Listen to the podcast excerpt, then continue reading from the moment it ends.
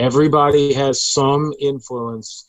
I don't care who you are or what you say. Like, you know, I had this this one artist one time tell me that she like I asked her who who were her what what did she like to listen to, and she she told me I don't listen to anybody's songs but my own. And I, I thought that was like such a such a short sighted comment. I, I, couldn't believe it, but I um I, I was I said okay. It was like it's people kidding themselves is what it is. Because unless you grew up on a desert island, you heard something that affected you. And and it, it, it imprinted in your musical psyche of how you're made up you know? It, it's nobody nobody is is insulated from that.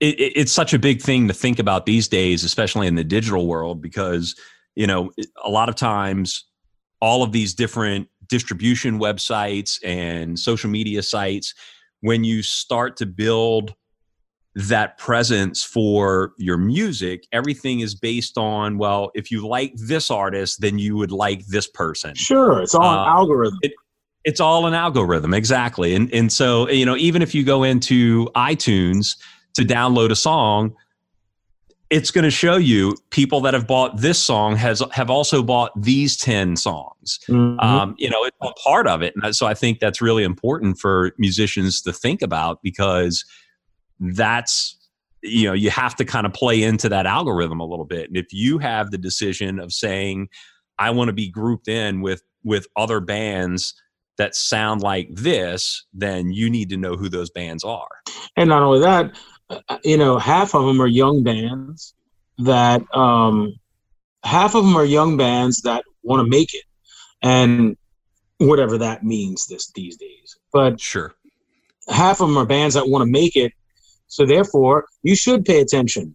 You should pay attention to what you sound like, or what do you sound dated? Do you sound current? Do you sound, you know, uh, you know? And I've also done this kind of thing before too, where I've worked with bands that sounded so much like another band, but they weren't influenced by that band at all, legitimately. Like they, like I, I you know, I had uh, recently worked with with a band that I was like, man, you, you guys remind me so much of Primus, you know, like, and they they were not, they did not have any influence from Primus at all. But the but the makeup of the band, how they um, how they came together and how they worked together as a unit, reminded me of that. And you know, and they didn't take it as an insult. I mean, Primus is a great band. I mean, some people can't can't stand them, you know, but but they're unique, and that that that was another thing. This band is super unique sounding, and that was another thing that made me even more think about uh, think about that. But it's it's the music nerd in me. It's the producer in me. I can't help but draw those parallels, those lines.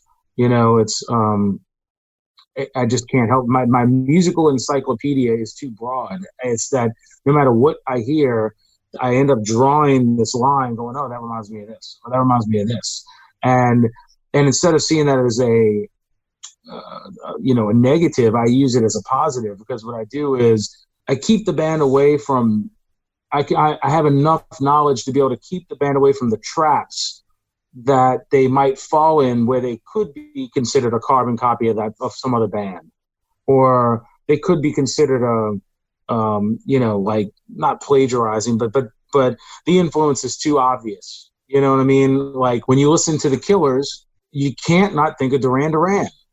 You know, I mean, it's it's just, but but they sound enough like themselves to, where it's not.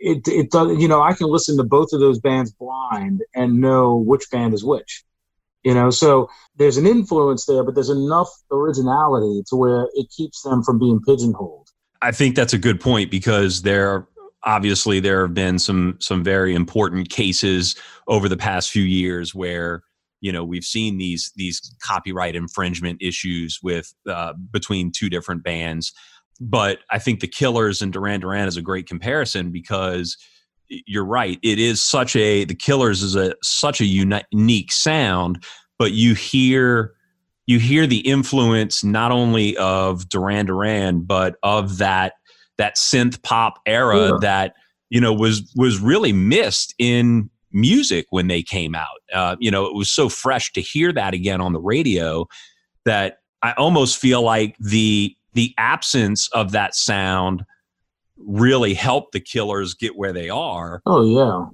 because of the influence.